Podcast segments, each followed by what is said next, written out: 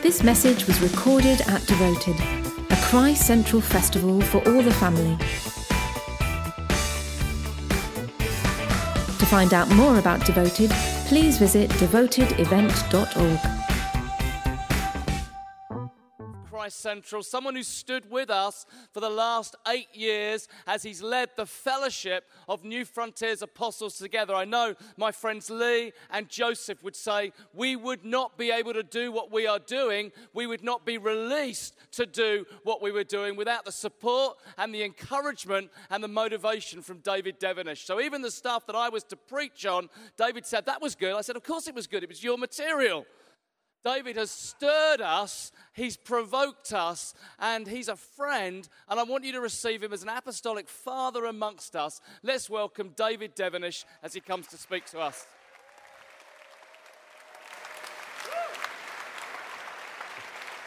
Thanks so much.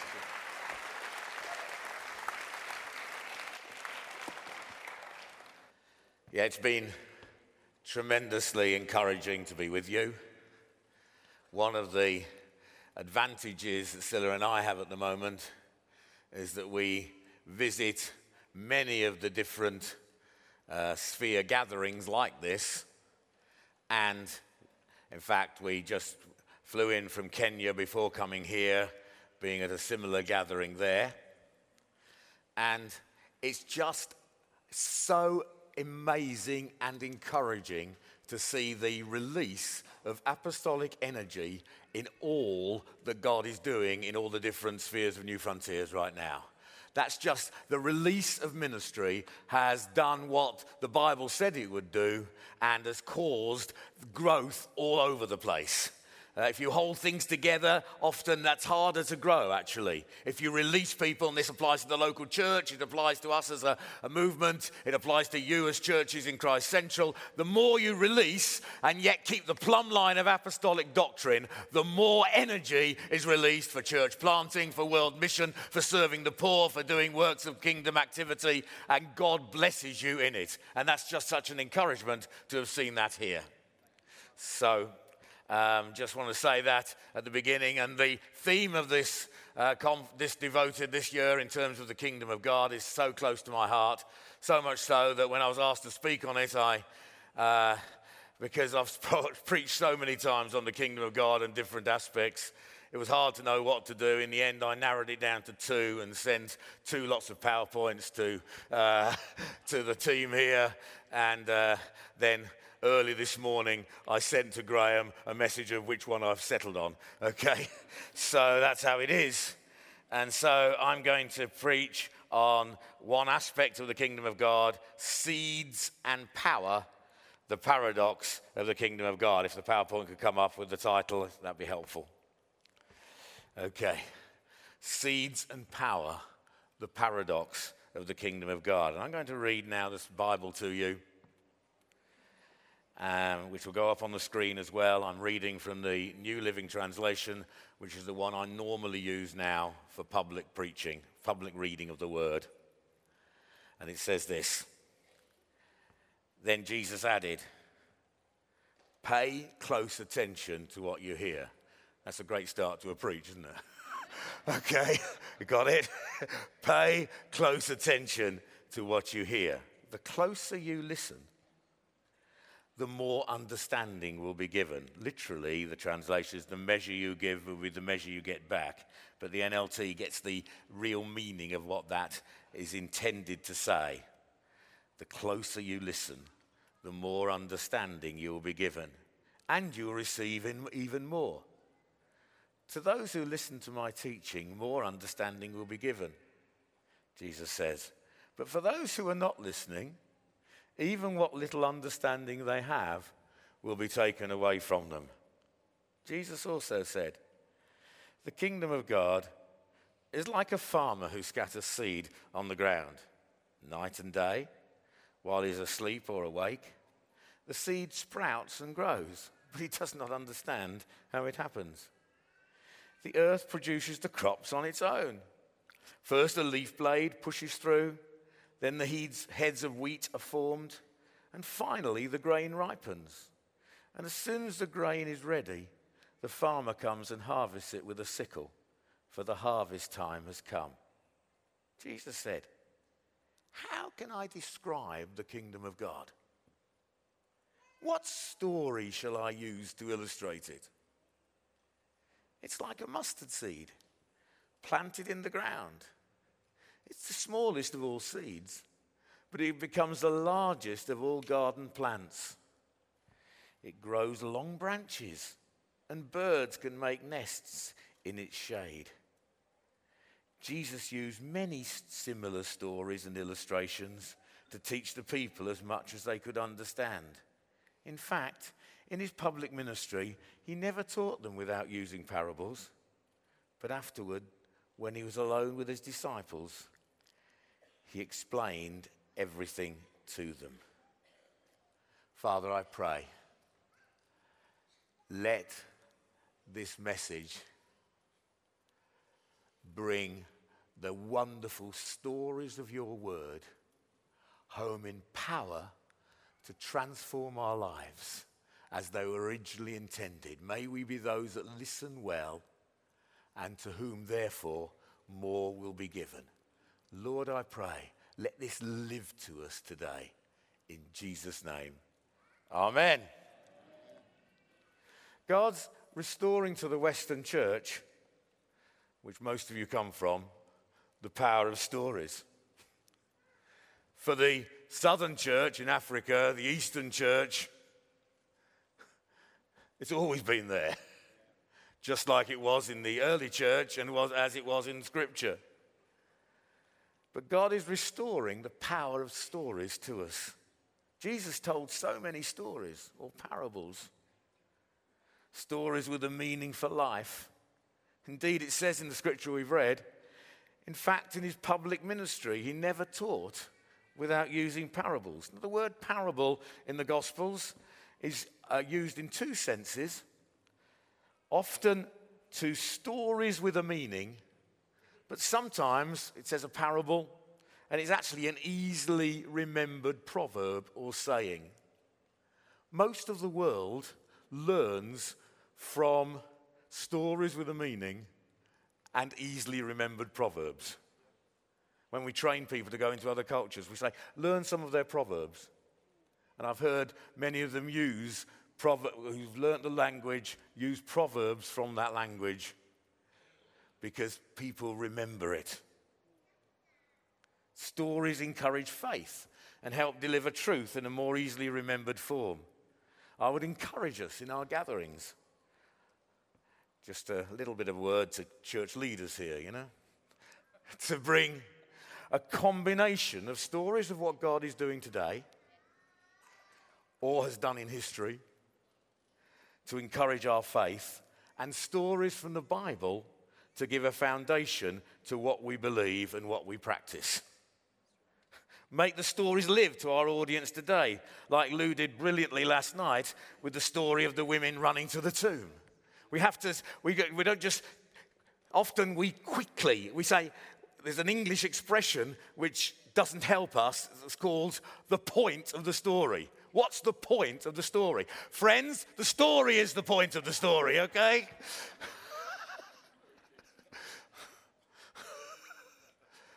And so we quickly run to the point as we think it, instead of letting the story have power in people's lives, as Scripture intended. As I travel a lot, I usually start my preaching with a story from somewhere else in the world to where I'm actually preaching at the time. Then I teach a Bible story or the stories that underpin let, uh, books like the epistles, because there's a story underpinning those. And then try and show or do, or develop in some way God's overall story in the Bible.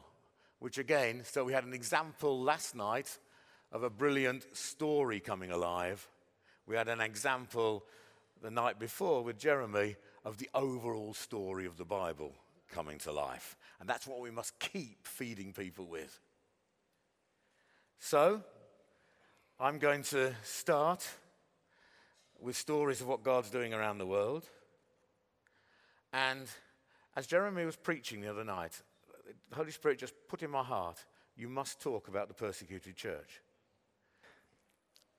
Jesus underlines his storytelling by saying, how are you listening? As I said at the beginning, that's a great way to start a preach. Pay a close attention to what you hear. The closer you listen, the more understanding will be given. Literally, and this is based on, an, on a, a format of Jewish proverbs in the way that they used to speak it. It literally means, in whatever you measured, it will be measured to you and you and will be added to you. And the degree to which you, which you let the truth of these parables break upon your life, the more you will understand of the kingdom of the God and of God, and the more you'll be able to live it out. These are not just nice stories, but have power to change your outlook on life, to live the life of faith, and to keep you from misunderstanding of how the kingdom of God works. Because that was one of the important effects of these stories. So listen carefully. Nudge your neighbour and say, listen carefully. If they've already fallen asleep, say, wake up. That's what elbows are for. I've chosen these two stories from among the many I could have chosen because the first parable of the seed that grows by itself demonstrates the gospel at work in ordinary life. The second parable about the mustard seed, because it recognizes that what all of us contribute may feel very small, but God brings mighty results, and the kingdom of God is like that. So firstly, the parable of the growing seed. Jesus is saying, this is what the kingdom of God is like. A man sowed seeds on the ground. This was said to a people whose unanimous understanding of what the kingdom of God would be meant that a conquering Messiah would come, overthrow all their enemies, including the occupying Romans, and establish Zion to rule the whole earth. So their view of the kingdom was so false that Jesus had to tell stories to undermine it and shock them. And as they watched and listened to Jesus, he fulfilled some of their expectations. I nearly preached on Matthew's Gospel, chapter four, where there is a almost a few weeks of demonstration of the might of the kingdom of God, which affected a massive, massive area in a way that's often not noticed. Matthew four demonstrates what happens when the rule of God comes to earth, and it says from all over Syria, from the Decapolis across the Jordan, that's the area there, uh, from, from Transjordan, which is the Nabataean Arabs across the, there, uh, and, and Judea, everybody came to Galilee of the nations and benefited from the kingdom of God. And people were healed from all over Syria. They camped, it said it affected a, a region of one hundred miles in each direction. The kingdom of God. I nearly preached on that one, I'm about to, but no, no. Uh, but so some of the things they were expecting began to happen because people got healed and uh, amazing transformation took place. But then he was seemingly not interested in a political or military conquest. Rather, love your enemies. Love your enemies when you're occupied? When one of these soldiers comes up to you and says, carry the burden, don't grumble. Say, do you only want it taken one mile? I'll take it two. Now this is to people who are occupied and oppressed. Bless those who curse you. So to them, Jesus is saying, to understand the kingdom, you must see it like a seed. Jesus loved telling stories about seeds. Although they all started the same way, they also had a, they all had a different meaning. I love, I was, just a few days ago, I was preaching on seeds in rural Africa, where the majority of people listening were small farmers. It was just wonderful, because that's the people listening to Jesus as well. And it came alive. So he told the parable of the sower. There, the seed was the word of God. And how do you respond to the word of God? What sort of ground, what sort of soil are you? Then he told the parable of the seed and the weeds, or the wheat and the tares. There, the seed isn't the word of God. The seed is you. So the seed are sons and daughters of the kingdom, sown not into the church, but into the world. The kingdom grows by you being sown into the world. That's what that parable means. But here, there's two more stories about seeds. Again, totally different meaning. Why seeds? Well, you might say, well, it's relevant to an agricultural community. But actually, it's more than that. It's because seeds are small, but have life that mysteriously produces a mighty, mighty harvest. The harvest is both a picture of the wonderful results of the gospel, but also the final judgment when God brings justice to the world. So the first story. A man casts seeds on the ground, then ordinary life just goes on. It says, well, he's cast seed on the ground, then night and day, he wakes and sleeps and seems to have nothing more to do with the seed. Doesn't go and inspect it every day. Doesn't go and try and encourage it to grow. May water it a bit. Yet it sprouts and grows, and the farmer doesn't even understand how. The earth, it says, just seems to produce crops on its own. First, a little shoot, a leaf blade pushes through, then heads of wheat are formed, and finally the grain becomes ripe. And then, again, the farmer gets involved to reap it. How on earth is the kingdom of God like that?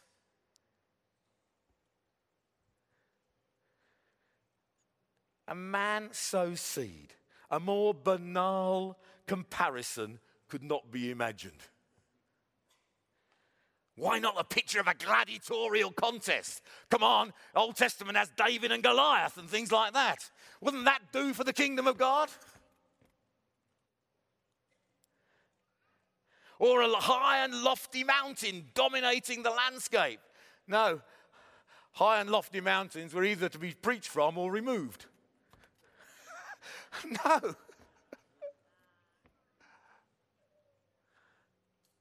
The paradox of the gospel, the mystery of incarnation, that's Jesus coming as a human. God entered the commonplace, ordinary life. That's where God comes. Not born in a palace, but born in a manger. This is not teaching how lofty and high God is, though that's true, and we worship him as we have done in that way. Not, but that's not the only truth about God. The other truth about God is that he is present in ordinary life. Okay? He's high and lofty. We bow down as we did during the worship. But also, in ordinary life, otherwise you separate the spiritual and the ordinary, which has been a mistake of the church over generations. And one reason why this, even when you've got many Christians in a place, like some parts of Africa, corruption and things like that haven't ceased, because there's a separation of the spiritual life from everyday life. Seed is not spectacular. It's not admired. You know, you might get people to come and admire your flowers, But you wouldn't have them a few months, weeks before and say, come and look at these seeds. Look at them. Aren't they amazing? No, seed is not spectacular, does not draw attention to its celebrity status, the curse of our age, even in the church. Come on, it's true.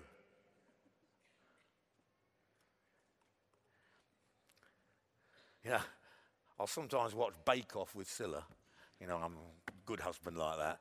But uh, I would, I can't watch Celebrity Bake Off. I can't watch anything with celebrity in its title. Because it's so foreign to the kingdom of God.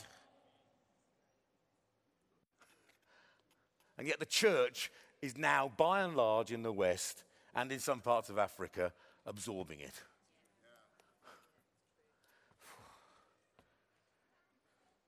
So, seed is just sown as the farmer sleeps. Another process is at work. The life of God is growing. We don't even know how. It says the soil brings it forth all by itself. The Greek word there is, and I don't give you much of that sort of stuff, but it's this one's good because you'll understand it. It's automatos. It grows automatically. Friends, as you live life as a believer, demonstrating the kingdom of God wherever you go, the fruit of that grows automatically, even if you don't see it immediately. It does.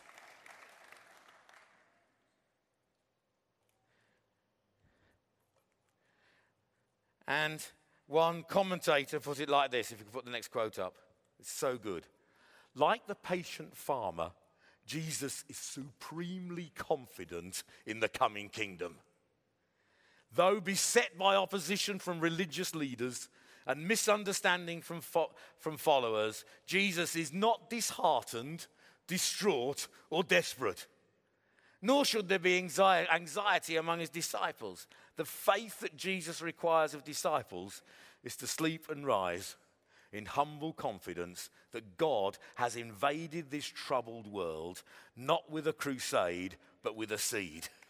A, an imperceptible fifth column that will grow into a fruitful harvest. You understand? This is Jesus' confidence, this parable shows, that the harvest will come even though you don't see the process, don't understand the process, and all you do is sow seeds. So, let us not be disheartened, distraught, or desperate. At work, in the community, in your family, as you do acts of kingdom righteousness, acts of kingdom kindness, when you show kindness at the supermarket checkout, you know, as you show mercy and love, as you speak truth but tell it in your stories, essential in Britain, today's post-Christendom society. Not a crusade actually was a very important point there. In Africa, they still do them. In England, they were fruitful in the nineteen fifties. Now, there's so much opposition and cynicism. But does the kingdom able to get through? Yes. Tell stories which become like seeds. Tell people when you go to work tomorrow, what did you do over the weekend? Years ago, Scylla went to an event like this. I wasn't there. It was a thing for eighteen to thirties, and she looked at it, and I didn't. So, uh, and, and she came back to Bedford and went to a delicatessen she used to use. And they said, where, where have you been this weekend? It was a bank holiday weekend. So she told them where she went. And the person said, really? I thought all that stuff was just like fables. Hallelujah, she and her husband are still in one of our new front, one of our Catalyst churches in Bedford. Okay, still going on with God. Just a seed sown by just saying where you went for the weekend. Come on!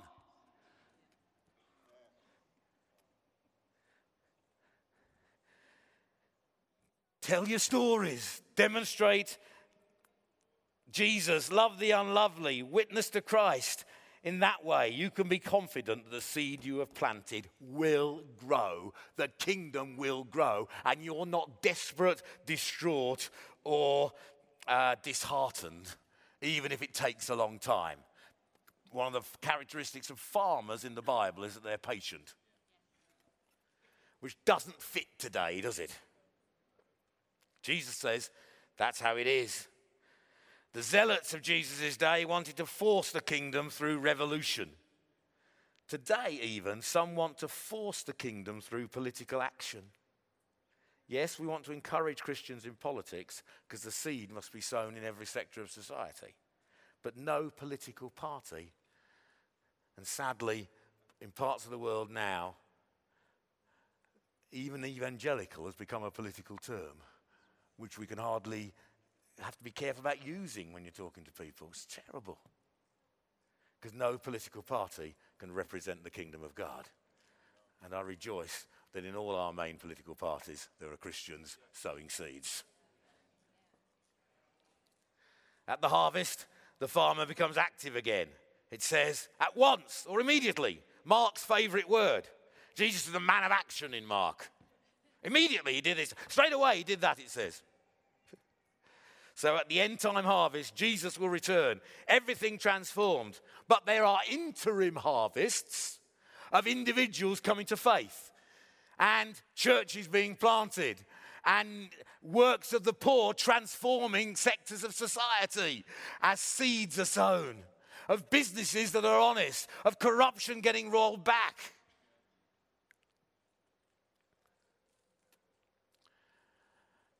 Then we get active. It's not that we've been lazy. There's no concept in the New Testament of lazy farmers. They're hard-working. But Paul planted, Apollos watered. We do what we do. We work hard in the midst of ordinary life. God gives the increase. So it's all glory to him. You know, we've got more churches now. All glory to him. Some of you have sown. Some of you have watered. God gives the increase. So have faith in the life of the kingdom of God. Do what you need to do to sow seeds. Then trust God that there is Holy Spirit power in those seeds to create and bring about a harvest. Well, then Jesus, we get the parable of the mustard seed. Jesus asked himself a rhetorical question. I'd love to have been there. That's a wonderful way of teaching, isn't he? He says to himself, what shall I liken the kingdom to? What parable can I use? He's already used loads, but he still needed a few more. Rather like Isaiah forty-nine and verse forty-eight. To whom will you compare God? What's the kingdom like? Ah, to a mustard seed. Now again, he was getting into the culture there, because in Jewish traditional proverbs and folklore, mustard seed were always used as the illustration of something very small and insignificant. So it wasn't a, you know, it, it was, he was using their proverbs. Yet this grows into a large shrub, up to ten feet high. It's an annual plant. So each year it does this. It's amazing. You know, you expect things that have been there for a long time to grow ten feet tall and more. But this is an annual. You plant it every year and it's amazingly gr- quick in its growth. That's what Jesus is saying. And indeed, and he says so much that the birds of the air can come. Now the birds of the air, when it's used in the Gospels, is a reference to the nations of the world. Okay? In fact, originally it was code for the Romans. Because if you're an occupied people, you have to speak in code. Otherwise, you get locked in prison. So when they were talking to the Romans and they wanted to say something bad about them, they didn't talk about the Romans, they talked about the birds of the air. If they wanted to talk about the Herodians, they talked about the foxes. So when Jesus said, the foxes have holes, the birds of the air, even the Herodians and the nations, the Romans are at home here, but the Son of Man has nowhere to lay his head. So, the birds of the air.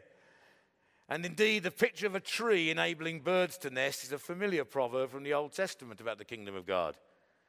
Ezekiel seventeen, verse twenty-three, it will become a majestic cedar, sending forth its branches and producing seed. Birds of every sort will nest in it, finding shelter in the tr- shade of its branches. And Daniel four twelve, it had fresh green leaves, and it was loaded with fruit for all to eat. Wild animals lived in its shade, and birds nested in its branches. All the world was fed from this tree. So, familiar picture, but Jesus, incredible really, didn't use a cedar tree. That at least would have been a bit more magnificent. He says, no, this common or garden shrub grown from the smallest seed is what the kingdom of God is like. The mystery of the growth of the kingdom. A baby in a manger, now that's a mustard seed. Yeah, of our whole world in this little town called Bethlehem, the carol's right on that, little town, insignificant, smallest, Micah says, who'd go to Bethlehem? Now it's probably one of the most famous cities in the famous villages in the world, isn't it? Everyone's heard of Bethlehem.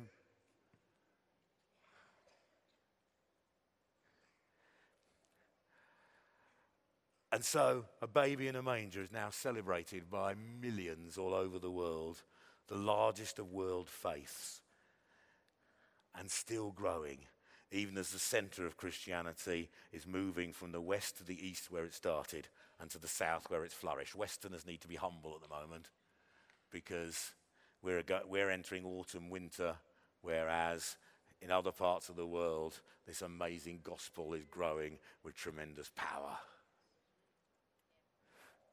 So don't think we've got lots of things to teach people. We've got to learn. So what, uh, what appears to be the smallest is nevertheless the greatest.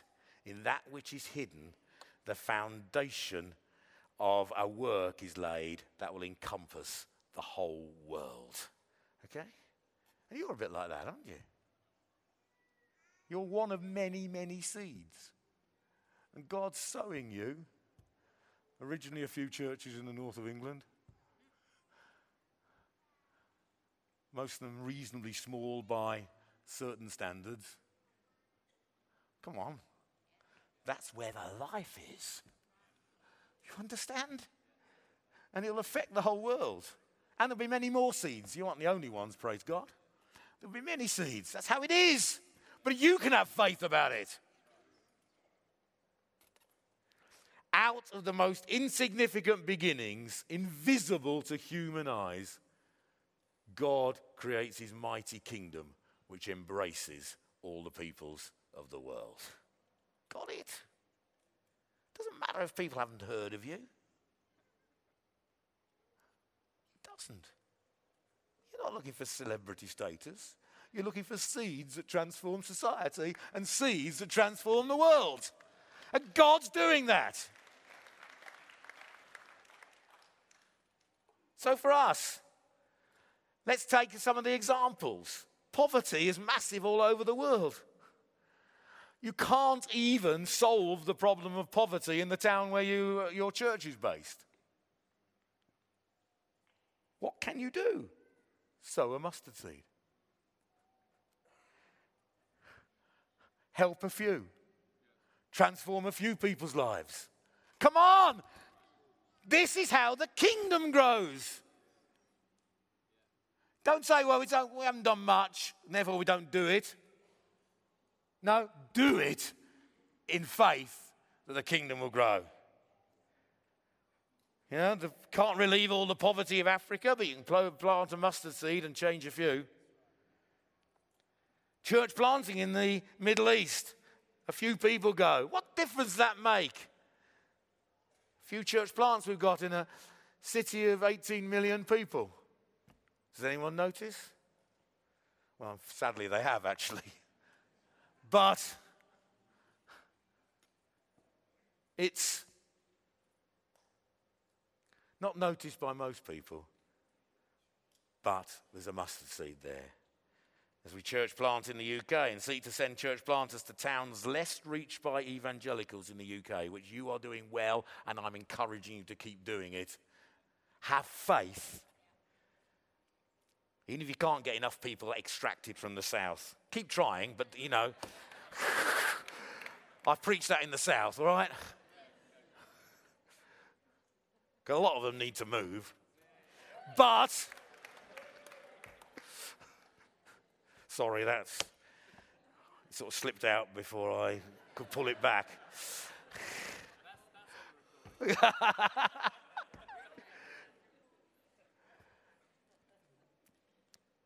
Plant a mustard seed.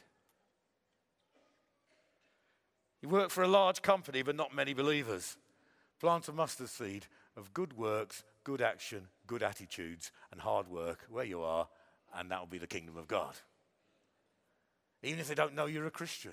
You know, Esther, who was in the most oppressive situation you could imagine, in the harem of the king, had to even not say that she was a Jew. And yet she came, yet the kingdom results of that are still celebrated by the Jewish faith today. But she didn't even say she was a Jew.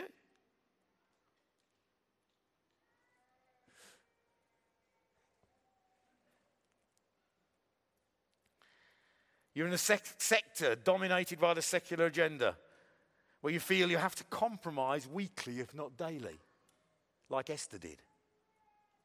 So I'm, I'm being real here. You can't always stand up against things.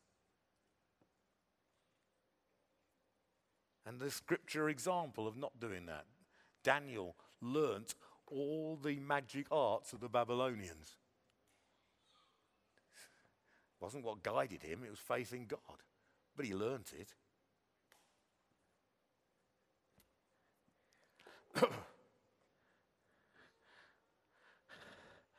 You're in a, so plant a mustard seed. It's not impressive, doesn't sound strategic. Can it have any effect?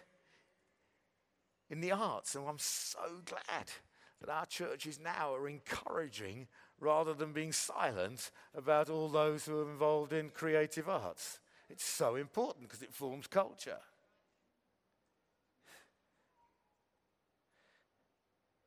But you plant seeds, they'll grow. You make disciples, you make disciples. The seed is reproducing, growing until the harvest. The kingdom of God is present. It's even vulnerable to falling on the wrong soil, according to another parable. It's hidden and small, but with power. And that is your life.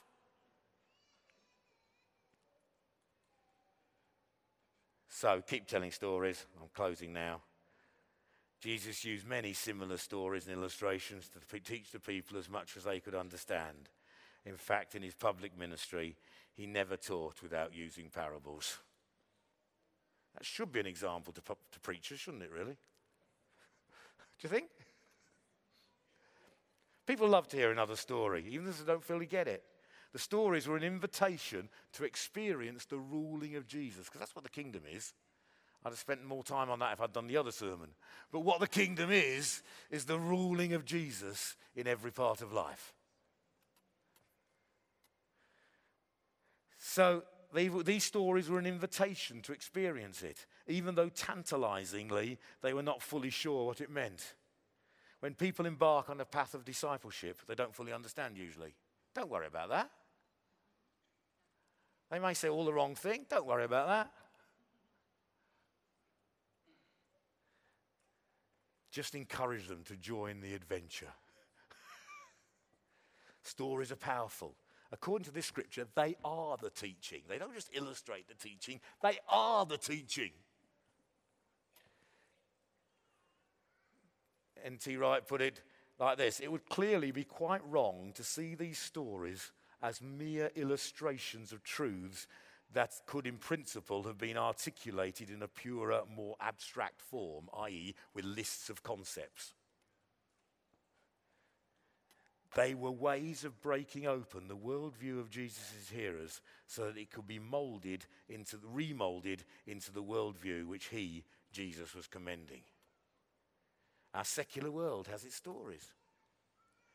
Muslims have their stories, as do Buddhists, Hindus. All cultures have their worldview stories and great events and cherished beliefs that identify them as a culture.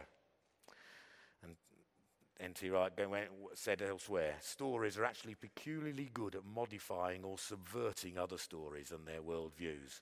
Where head-on attack would certainly fail, the parable hides the wisdom of the serpent behind the innocence of the dove, gaining entrance and favour, which can then be used to change assumptions which the hearer would otherwise keep hidden away for safety. Got it? Tell your stories. Tell Bible stories. Do acts of mercy. Show kindness. Be honest. Keep your integrity. Keep away from sin. And these seeds you will sow that bring the kingdom of God, transform the world, even though it looks so small, and even though nobody's ever heard of it, even though you don't become the most famous mustard seed in the world, it's almost completely uh, impossible. God's saying, that's who you are, and it will grow by itself. And even though it's small, it has life. Changing power. That's what I want to commission you with today. You understand? I'm not commissioning you with a let's go word in that sense, in a triumphalistic way. I'm commissioning you with a, in ordinary life, sow seeds. That's all. But that's powerful and will transform society. I want to pray for us all, but I just felt, I just felt certain people need to, who are in tough situations in terms of career, but they're called to that, need to be really just prayed for. So I'd like to pray for people working in social services, social workers, and other social welfare people. I'd like to pray for school teachers and university teachers. And also I felt God say to me, Preach, uh, pray for small entrepreneurs who are starting small businesses.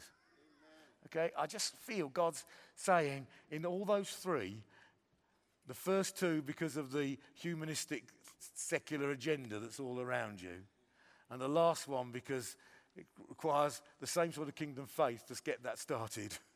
And actually God wants to use that kingdom faith in all sorts of ways.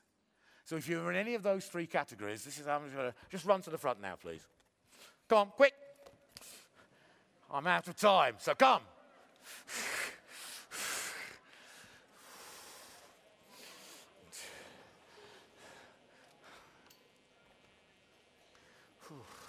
There's lots of you here.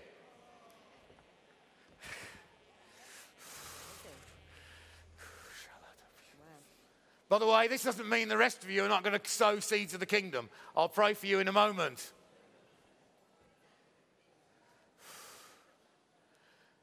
You'll have to, you'll have to be a bit un- un-English and huddle together to let them through. Okay? Many countries I go to, even when you go through passport control, you have to get to a T-headed queue, you know? It's just all, just all pile in. Come on, more coming forward. Come on!